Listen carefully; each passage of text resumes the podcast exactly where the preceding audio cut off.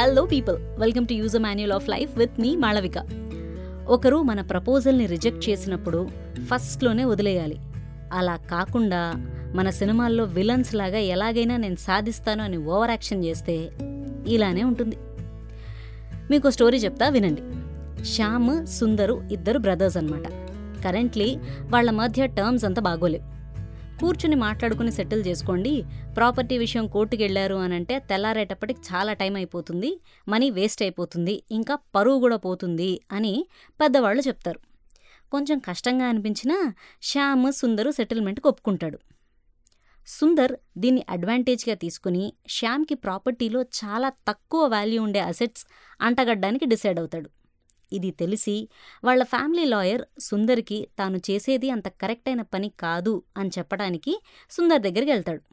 శ్యామ్ ఇంకా సుందర్ ఆపోజిట్ హౌజెస్లోనే ఉంటారు. ఫస్ట్ శ్యామ్ని కలుద్దాము అని అక్కడికి వెళ్ళటానికి డిసైడ్ అవుతాడు లాయర్ గారు.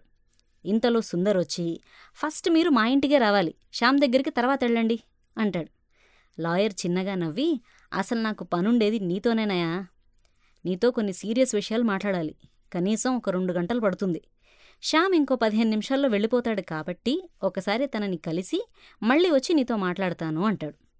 దానికి సుందరికి ఈగో హర్ట్ అయ్యి అంటే నేను ఖాళీగా ఉన్నానన్న మీ ఉద్దేశం? నాకు కూడా చాలా పనులున్నాయి. ఇప్పుడు మీరు నాతో వస్తే నేను మాట్లాడతాను. లేకపోతే నాకు మీతో మాట్లాడడం కుదరదు. ఎందుకంటే నేను మా ఫైనాన్షియర్తో కూర్చొని డిస్కస్ చేయాల్సిన విషయాలు చాలా ఉన్నాయి అని అంటాడు.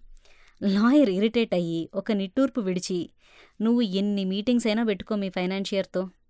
మీ ఫాదర్ ప్రాపర్టీకి సంబంధించిన షేర్ పేపర్స్ నా దగ్గర ఉన్నాయి. ఆయన విల్లులో రాసినట్టు చేసేస్తాను. అప్పుడు ఇంకా మొత్తం ఫ్రీ టైమే. ఫైనాన్షియర్తో మాట్లాడుకుంటావో లాయర్స్తో మాట్లాడుకుంటావో నీ ఇష్టం అంటాడు. చేసేదేమీ లేక సుందర్ నెక్స్ట్ డే లాయర్ని కలుస్తాడు. తర్వాత బ్రదర్స్ ఇద్దరికీ కలిపి ఏదో రకంగా సెటిల్మెంట్ జరుగుతుందనుకోండి. ఇప్పుడు పాయింట్ ఏంటంటే ఎదుటివాళ్ళు ఏం చెప్తున్నారో విని అర్థం చేసుకోవడానికి మనం ట్రై చేయాలి. అన్నింటికీ ఈగోకి పోతే ఇలానే ఉంటుంది. ఇలానే అయింది దుర్యోధనుడికి కూడా. మనుషులతో ఈగోకి పోతేనే ఇలా ఉందే. మరి భగవంతుడితో ఈగోకి పోతే? మీరే వినండి. శ్రీకృష్ణ రాయబారం ఘట్టంలో శ్రీకృష్ణుడు హస్తినాపురానికి చేరుకునేసరికి ఈవినింగ్ అవుతుంది. ఇక ఆ రోజు మా ఇంట్లో ఉండండి అని విదురుడు కోరగా శ్రీకృష్ణుడు సరే అంటాడు. ఇంతలో దుర్యోధనుడు వచ్చి అదేంటి? మీరు మా విందు కదా తీసుకోవాలి. మీరు మా దగ్గర ఉండండి అని అంటాడు దానికి శ్రీకృష్ణుడు నవ్వి దుర్యోధన నేనిక్కడికి ఒక మెసెంజర్గా వచ్చాను. మెసెంజర్స్ పని పూర్తయితే కానీ అవతలి పక్షం వాళ్ళతో కలిసి విందు సత్కారాలు తీసుకోకూడదు.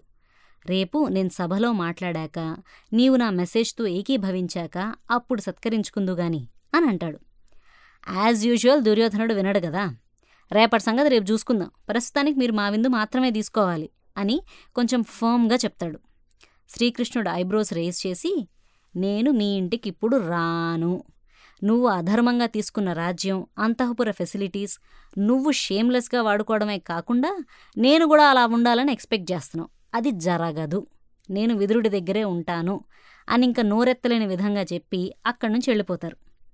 ఇక్కడ పాయింట్ ఏంటంటే ఒకరు మన ప్రపోజల్ని రిజెక్ట్ చేశాక ఇంకా దాని గురించి సాగదీయకూడదండి.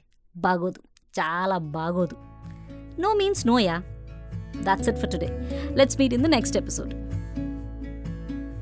If you like this episode, then don't forget to follow the show on your favorite podcast app and see you on the next episode. వింటారుగా మరి